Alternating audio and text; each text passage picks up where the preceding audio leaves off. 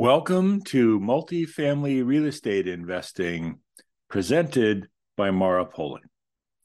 My name is Pat Poling. I'm the founder and CEO of Mara Poling, and I'm happy to be with you this week for our final episode of season six. Wow, hard to imagine we've gone six seasons already and are getting ready to launch season seven next week.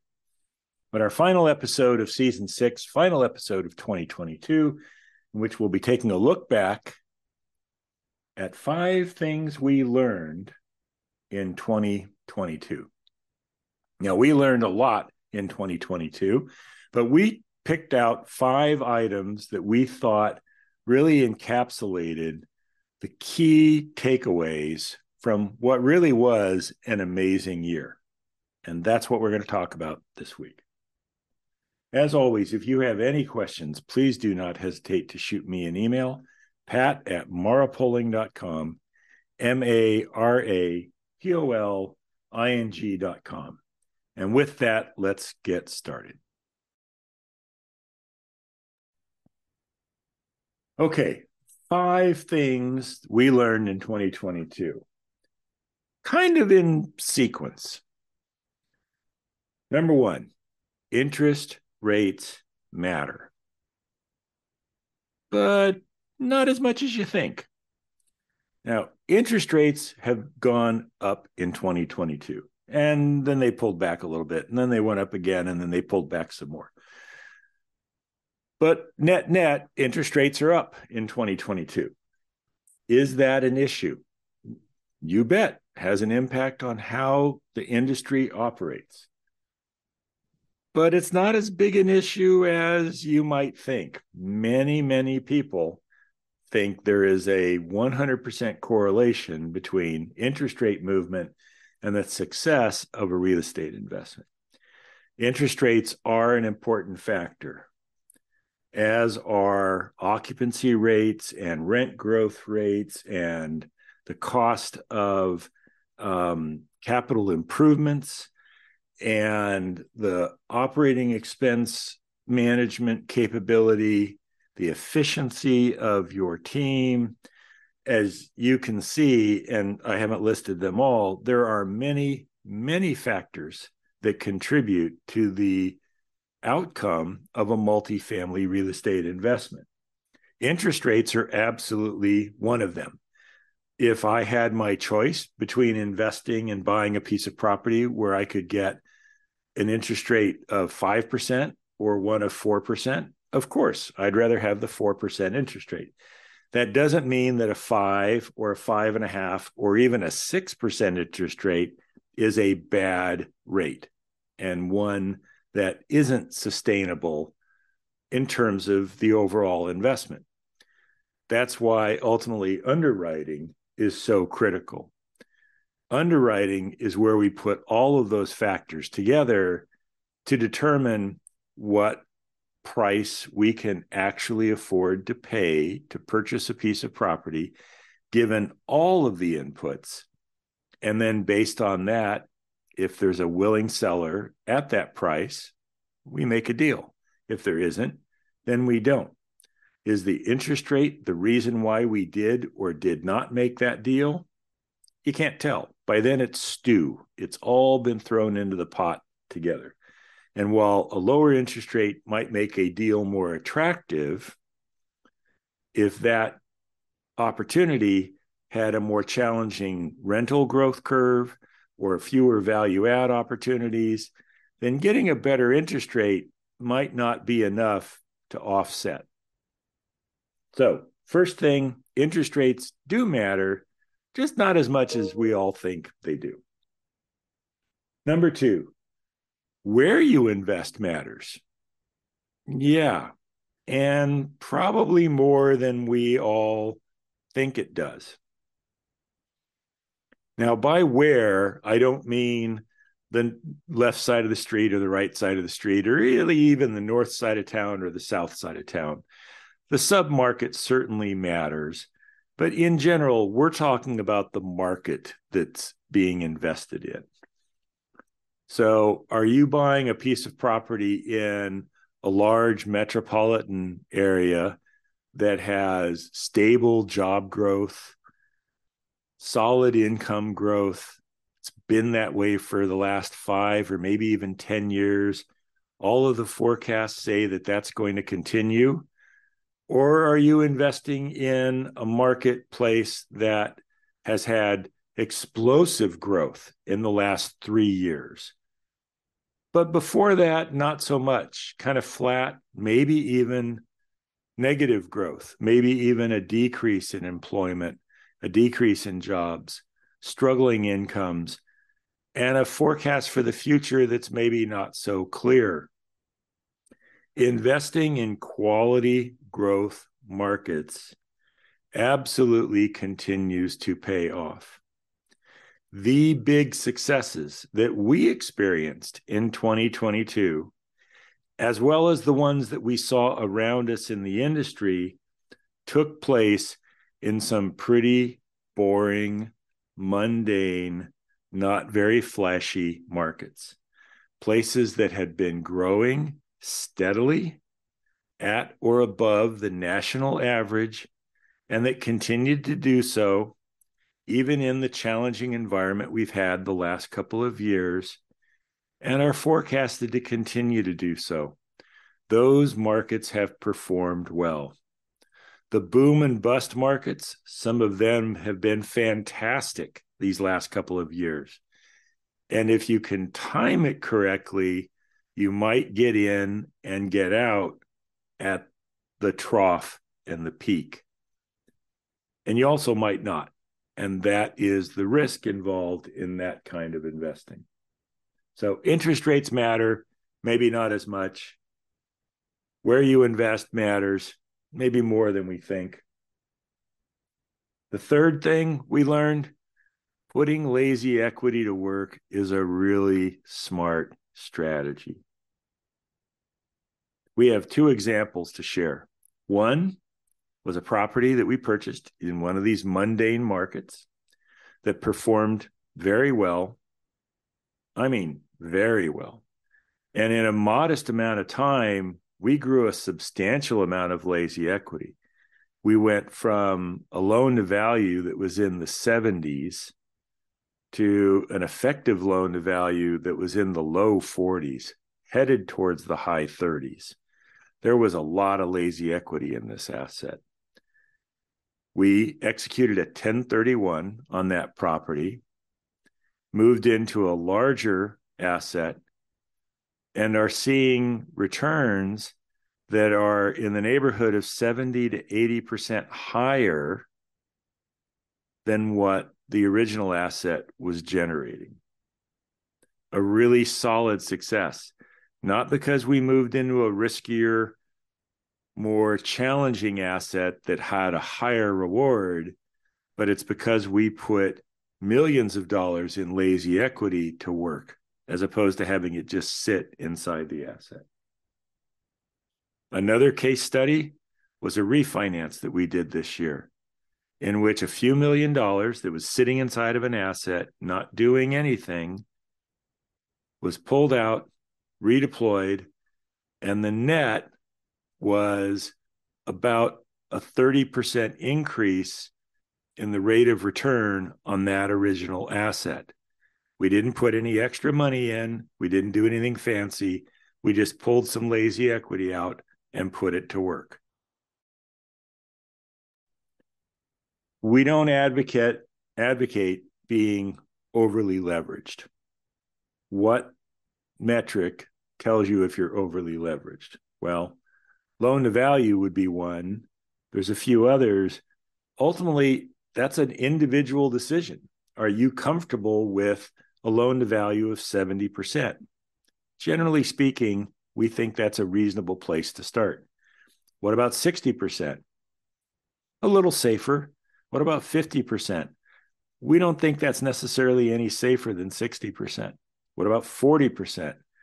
I think you're leaving a lot of money on the table by the time you get to 40%. What about zero? What about owning a property outright? You're absolutely giving money away. There is money to be made with having some reasonable amount of leverage. Determining that is your call. having some reasonable leverage and keeping that leverage intact so that as the equity grows, the lazy equity is put to work either through a 1031 exchange or through a refinance or some other event, that is a significant part of success. So we got some lessons about interest rates, some lessons about where we invest, some good reinforcement of a lazy equity strategy. The fourth thing that we learned is that the real estate cycle and the economic cycle are not very important to long term investors, especially those that will use a 1031 exchange. Now, it would be wonderful if we could buy at the trough every single time and exit at the peak every single time. And for a single individual investment, for a individual property, there are strategies that attempt to do that. It's very challenging. It has risk associated with it. And when you use that for a single investment, you are giving up one of the very unique tax advantages that real estate provides that you do not get with other investments. And that is the ability to, to defer the tax on that gain, on that profit until the future. And that's what we do with a 1031. If you just make an individual investment, when you sell that property and make your profit, you got to pay the tax man. If you're a long term investor, if you're long in multifamily, now that doesn't mean that you own one asset for 30 years, although you can. If you're long in multifamily, you can own a property for three or five or seven years and then sell it and take the gain from that and buy another property and push that tax burden out and do it again and do it again and do it again. And if that is a strategy that is appealing to you, then what we learned again this year is that it doesn't matter a great deal whether or not the economy is growing or in a recession, or whether we're at the beginning or the middle or the end of a real estate cycle, because everything we're doing is simply trading out of and into a similar asset. If we're at a peak in real estate values, where we were not that long ago, and I sell an asset, I make a lot of money, more than I would if it had moved into the next phase of the economic cycle. I'm also going to pay more for the replacement asset, negating essentially that great gain, at least the unique part of it tied to the real estate cycle, or pardon me, the economic cycle. We'd actually prefer to do those transactions while we're on the downslope. And the reason for that is while we make a little less for the asset we sell, we pay a little less for the asset we're going to buy. And by definition, that's a larger asset, which means we're saving a little more than we're giving up. So, net, net, it's actually a little better deal. But even that's not worth trying to time. When an asset gets to a point that there is sufficient lazy equity and the market conditions are right to execute the 1031, we believe that that's a very smart strategy. And we learned that again this year. As I mentioned a moment ago, we had an asset, grew significantly in value. We executed a 1031. Had we sold that property a year earlier or in a higher value scenario, we'd have made an extra couple million dollars. We also would have paid a couple million dollars more for the replacement property ultimately we were not negatively affected by the timing and we ended up getting a much nicer return in the end real estate cycle economic cycle not as big a deal if you're a long-term investor so interest rates important but not as much as you think Where you invest important, maybe more than you think. Get that lazy equity to work. Learn that lesson again. Don't get too hung up on real estate cycles and economic cycles. Just make smart decisions, good underwriting. Learn that one again.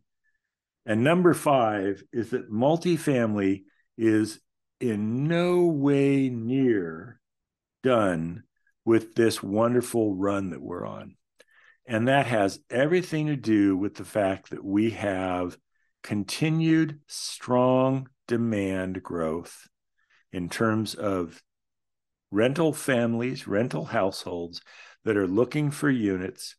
We continue on an annual basis to not build enough units nationally to take care of the current demand, let alone any of the shortage that we all believe is out there. And we can debate whether it's a million units or 3 million units. There is absolutely a shortage in housing. And we're not solving it using the tools that we're using today. Until that comes to some degree of resolution, we will not see a moderation in the growth of rents rents need to grow so that the value of the properties can grow such that we get to a point where you can build new inventory for the same value proposition as what you can buy and improve an existing asset. It becomes a bit of a chicken and the egg argument, though, because as you get closer to that, that's also happened in those higher end properties, and it continues to sort of move the goalposts. This last couple of years, we've seen significant increases in construction costs as well. Now, while some of that has moderated recently, it hasn't moderated to the point where new supply is readily available, especially in the Class B space. So, if you've been hanging around the multifamily investment world, trying to think about the right time to do something, our encouragement to you would be to explore these items on your own, get more comfortable with them. What we think you'll see is that interest rates don't drive deals as much as the totality of all the other factors. That where you invest is kind of important and something to pay attention to. That appropriate amounts of leverage and keeping that leverage intact by getting lazy equity working is a important part of long-term success. That a long-term focus frees you from having to worry about how to time the market. And lastly that you have not missed the boat. Multifamily real estate continues to be a wonderful opportunity. Will that last forever who knows my crystal ball is as good as yours there's no evidence that shows that we are anyways near the end of this rather historic run multifamily has been on. Again, our logic behind why we advocate everyone having some real estate, in particular, some multifamily real estate in their investment portfolio. As I said at the beginning, this is the end of season six. We have just had so much fun over the last several years producing this content for you all very grateful for all of the feedback that you provide. Love the conversations that we have had. Encourage you to continue to reach out. We would love to do that. We have some exciting things coming in season seven, which starts next week. You are going to get a chance to meet members of the team. We are going to have uh, larger uh, groups involved in our uh, weekly conversations. You'll get a chance to meet our operations folks, our acquisition team, other people that can answer some of the questions that you all have and that you pose to me when we do chat. We'll have more case studies talking about real investments that we've made, lessons that we've learned from those that we think are valuable for everyone, whether you are a passive investor or whether you manage your own portfolio of single families or small multifamily properties or even larger multifamily properties. Thank you for joining us however long you've been a listener, we appreciate your support. Please join us next week as we begin season seven of Multifamily Real Estate Investing, presented by Mara Poling.